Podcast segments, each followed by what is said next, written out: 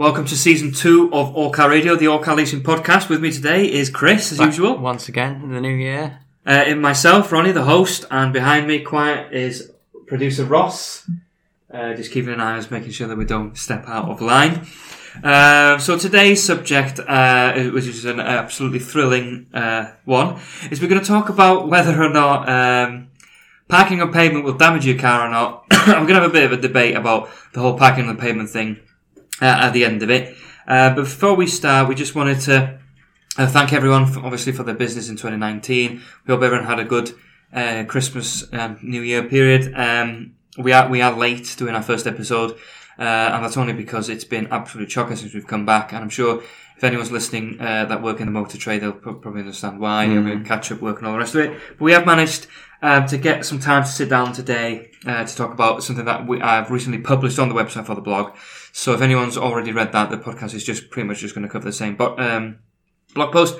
Uh, before I start, I just wanted to um, announce obviously the press release that is on our website recently. I think it came in January. Um, so the car leasing configurator throughout the website is now able to give you a price for no deposit car leasing. Uh, we have always um, offered no deposit car leasing, but the website wasn't um, didn't have the functionality to to give you a quote. You had to ring or inquire. But we fixed that, um, and it's it's taken off straight away, hasn't it? Yeah, immediately. Um, all right, so let's get through to the main subject. So I am pretty much just going to read uh, the blog post uh, on the podcast for, for simplicity. Uh, so, as more and more cars join British roads, good parking spaces have become a thing of luxury. If you're not lucky enough to have private parking or a driveway slash garage, then every day is a challenge.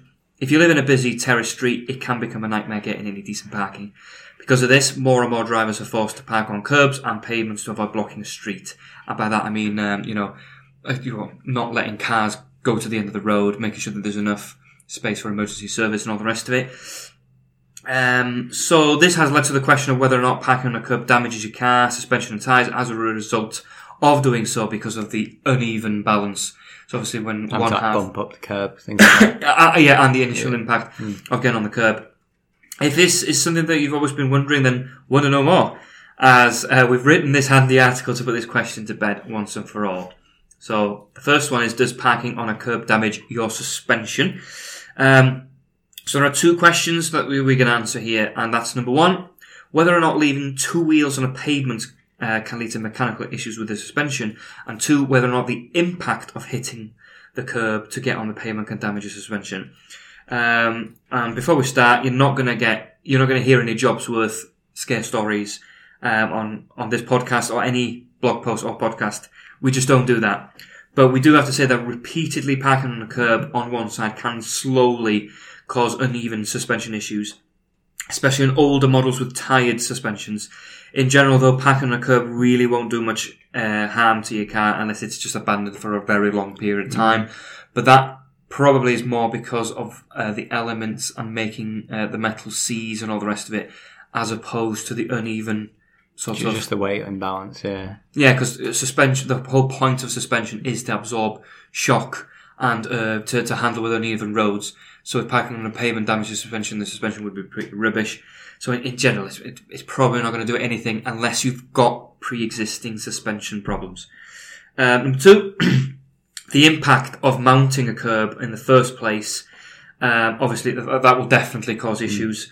Um, it, it depends on how much of a whack it gets, you know, the angle of the tyre getting onto the curb itself. Um, and obviously, if you have to do it day in, day out over time, it could just slowly move it um, and cause a bit of um, unevenness in the suspension. Um, with enough force, the whole suspension spring can be displaced and cause alignment issues, as well as causing damage to the rods and shocks.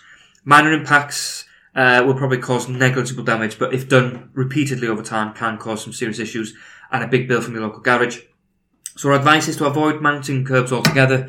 Easy for me to say that, really, and we'll, we'll touch on this a bit more in uh, later. Um, but on many public roads, this does seem unavoidable. In this case, in this case, find a dropped curb. Um, at some point, you know, usually curbs start off like with a bit of a small little uh, incline, so you can mount it gently. Alternatives, try and angle the tire so that it's, um, I don't know, go up with the incline. yeah, go up with the But- incline. The thing is, a lot of more modern streets now, they're just having really high curbs, so you actually can't mount them. the, the higher curbs will definitely cause issues. Especially near schools, and you'll see it in inner cities as well. And this, uh, I'm guessing, if someone's listened to this podcast or perhaps um, found us uh, through search engines and got to the blog post, it's because they are in a situation where they have got to park on a curb on a daily basis, and they want to know eh, what's this going to do to me long term, and you know. Pr- Probably not much unless it's got existing problems, but let, let's put it this way: it's not it's not the best thing you can do to your car. No, but it's, it's sometimes unavoidable. that's the thing. Especially if you're on a street with like just terraced houses or a household with like three cars. Typically, you'll have two on the drive, and someone's pretty much forced to park outside. Yeah, well, save that Mm. for a bit. So, number two is does parking uh, on a curb damage your tyres? And again, there's two questions here. Does the impact of mounting a curb damage tyres, and does leaving a car one half on the pavement, one half on the road damage tyres? So, number one, the impact of hitting a curb definitely will cause damage to your tyres. Even if they're brand new, over time doing it over and over again, it will do it. What it will do is, um, on the impact, um, it can cause a bulge in the area that keeps getting impacted. That's why you need to take it as gently as possible and slowly as possible and try to stop the initial just bangs. That, that's the key. Um, hitting the curb uh, with the sidewalk can cause cuts in the rubber as well, which can basically get worse and ruin the tyre completely. Rubbing against the curb with the sidewalk can also erode the rubber away and cause uneven wear. So you may have to eventually just replace one tyre, and a tyre is at least, what, 30 plus, 30 plus quid. But there's not many cars out there with tyres that only cost 30 quid, to be fair. And sidewalk damage is really dangerous anyway. Like that's how you risk blowouts. Well, a lot of the times with with with tire damage, it can happen on the inside of the tire where you wouldn't look. Yeah. So you know, a lot of the time when you go into the car first thing in the morning, you can you know have a quick look at the car to see if anything happened overnight. But you wouldn't look inside the car; you just look on the outside. But if you think about mounting a curb, it depending it's it's usually the inside that gets the first impact. Yeah, that's true. Well, it really does depend on the direction you do it. Um, again, if you absolutely need to mount a, um, a curb to park, then find a drop curb or just park somewhere else. But again, say that. Um, leaving a car one half on the pavement, one half on the road won't really do much to a healthy tyre other than slowly cause uneven tyre pressure between two sides. And a lot of people will recognise that when they, uh, you know, before doing a long trip or something and they go to Tesco or other supermarkets are available, um, and they'll go to the uh, the air bit and they say, "Oh, the front tire's got 35. The, the uh, no, sorry, the left one's got 35. The right one's got 32." That's the kind of thing that happens when you park uneven on a sustained long period of time, like overnight, every day, over months, if not years. That's the kind of thing that you'll have to deal with on uh, quite a lot. And you may find yourself one tire is actually below the recommended tire pressure, and the other tire's fine. Um, Anyway, if there are also existing problems on a tire that is on the side, uh, on the road side, so it's, it's the tire with the pressure being applied to it, um, it will accelerate any existing problems, especially if you've got slow punctures, it will be fast puncture if, if you park on it. And lastly, uh, does parking on a curb damage the car in general? Well, parking on your car on a curb pavement can damage your car for a variety of reasons. Both the impact and the uneven weight distribution can cause your car problems over time, and it's best to avoid it completely or take a gentler approach. And switching side um, to, that gets mounted every other day or something can at least spread the damage. But now we are going to have a, a you know a quick conversation, a bit of a debate that a lot of people listening to this are probably thinking about, which is obviously people don't park on a curb because they enjoy doing it. They park on a curb because they absolutely have to, and if they didn't, it would block the road, um, and they just wouldn't be able to park at all. So, Chris, you've looked into this, haven't you? Yeah, so if you head over to Ask the Police, they say unless it's oh, unless it's stated with signage or whatever, uh, it's assumed that it's fine. You can park on the pavement. But if you go to the government website, it says you can't park partially or completely unless there are signs that say you can. Well, that's mixed signals, isn't it? Yeah, I can or can't you park on a pavement? In, in London, you definitely can't. We know that. But if you don't live in London, people just don't know whether you can or you can't. And, and to be honest with you, we could have just emailed one of these people to get a definitive answer. But the point is, if uh, if we go by the government website, which technically we should be using first because the government obviously runs the councils and the councils enforce the parking. So if we take the stance of the government say and say that you shouldn't park on a payment, either partially or wholly, then they are literally suggesting don't do it. You've got to park somewhere else. Otherwise, if um, and I hate to use this term, a job's worth parking attendant puts a PCN or a whatever on your windscreen, you, you can't argue because it, it is the law, but it just seems ridiculous. Yeah, that you're pretty much forced to in some cases, or reasonably. And if you're, like I said, mentioned before about the point about terraced houses, you have no choice really. You can park your car around the corner, but if everyone had to, you would run out of space. Yeah, But equally, emergency vehicles, I think, is why this is written into law. Because on on tight terrace streets, I think you'd still struggle to get down, like get a fire engine down there or an ambulance or whatever, and to turn at the end or make any manoeuvres in the street. I think the official stance is do not park on a pa- pavement, partially or wholly, and park somewhere else. And that is a major inconvenience. And it does feel like a lot of uh, streets, old school streets, uh, were not built with cars in mind. No, and cars have only got bigger, really, haven't they, over the past few Yeah. years? I think um, I think that you should actually be parking elsewhere, but I wouldn't because it, it seems ridiculous.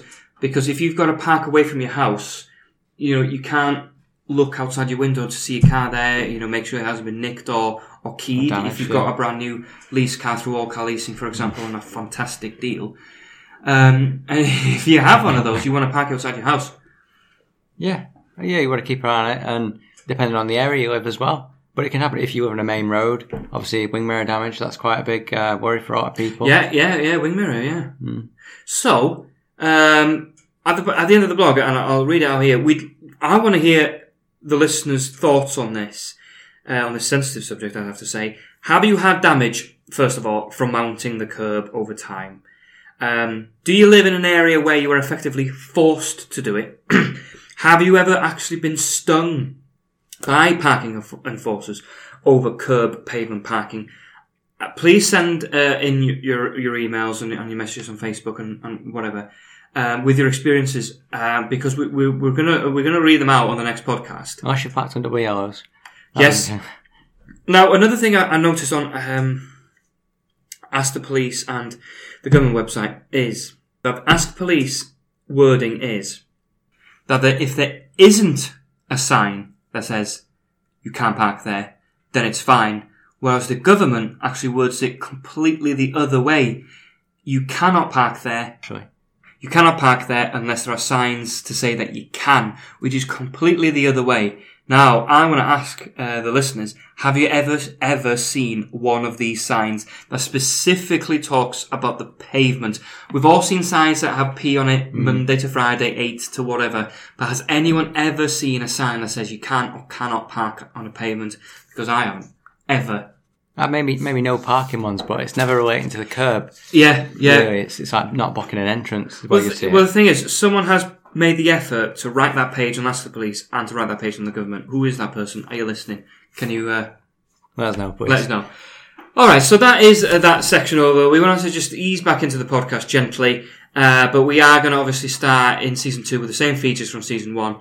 We're just going to go through a couple of the questions that we received uh, over Christmas, and we did get way too, too much that we can actually mention on the podcast. So we're just going to go through a couple of the more interesting ones, the ones that we feel um, more than one person would have thought about asking but didn't. Um, and also we're going to go through some of the um, reviews we've got for the cars. Uh, only a couple again because we've had quite quite a bit. And last is the Chris Chris's hot leasing special offers as usual. Um, but it, but again, if you've got any questions or any comments about the subject of payment, parking, damage, and all the rest of it, please let us know. Thank you. First question is from Pavel from London, who asks if you we have a bias towards German cars because most of the special offers are on German cars. Uh, the answer for that is no. We do not have a bias on any axle manufacturer.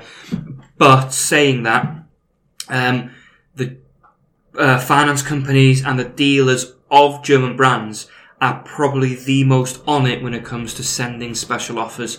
So they are quite keen. Yeah, the Germans have always been big on contract hire, and I think Mercedes have been in the game for the longest, really. Yeah. Uh, and BMW are um, cha- making, uh, making changes to the restrictions Yeah. on, on car leasing. So, so no, we don't have a bias on German cars, But it does look like that because German brands are really switched on when it comes to special offers and deals. Plus, if you remember our uh, blog post on our German cars better, um, German cars tend to be quite popular, therefore have greater residual values, and residual values play a big part in leasing prices because once the lease car gets back, they get sold on in auctions and all the rest of it, and if they haven't lost much value, it means that uh, the leasing prices are, are cheaper. But thanks very much for that question, Pavel. Very good. So, we've got a question from Ben saying, Can I go halves on a lease car with my brother who's just passed his driving test? And I've been driving for a year. Uh, you can't go halves on the car with him. I mean, he can, you can both be on the insurance, but the car is registered to one person who would, must also be on the insurance, but the payment will be coming out of their bank account, so you can't go halves on it. All right, so that is about um, as much time as we can for the questions. We'll keep a couple for next week, as well as the, obviously the parking ones. Uh, but I am going to read a couple of the vehicle reviews that we've had recently. I'm just going to do about four or five. But obviously, you can see all of them at our all car review section at the top of the header of the website if you're on desktop, as well as mobile in the in the mobile menu. So the first one is from Miroslav Rangelov, who uh, leased a Land Rover Discovery Sport SDV6 Landmark Edition. Really tasty car. Uh, he says, leasing this beauty was one of the best decisions I've made in my life.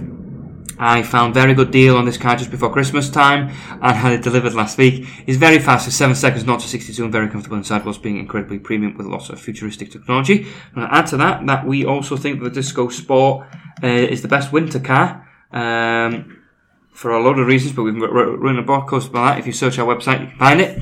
Next one uh, is a uh, review by Tara on the A-Class hatchback A200. Uh, both Nicholas and Gemma were really helpful arranging my lease, especially as it was my first lease and I had lots of questions.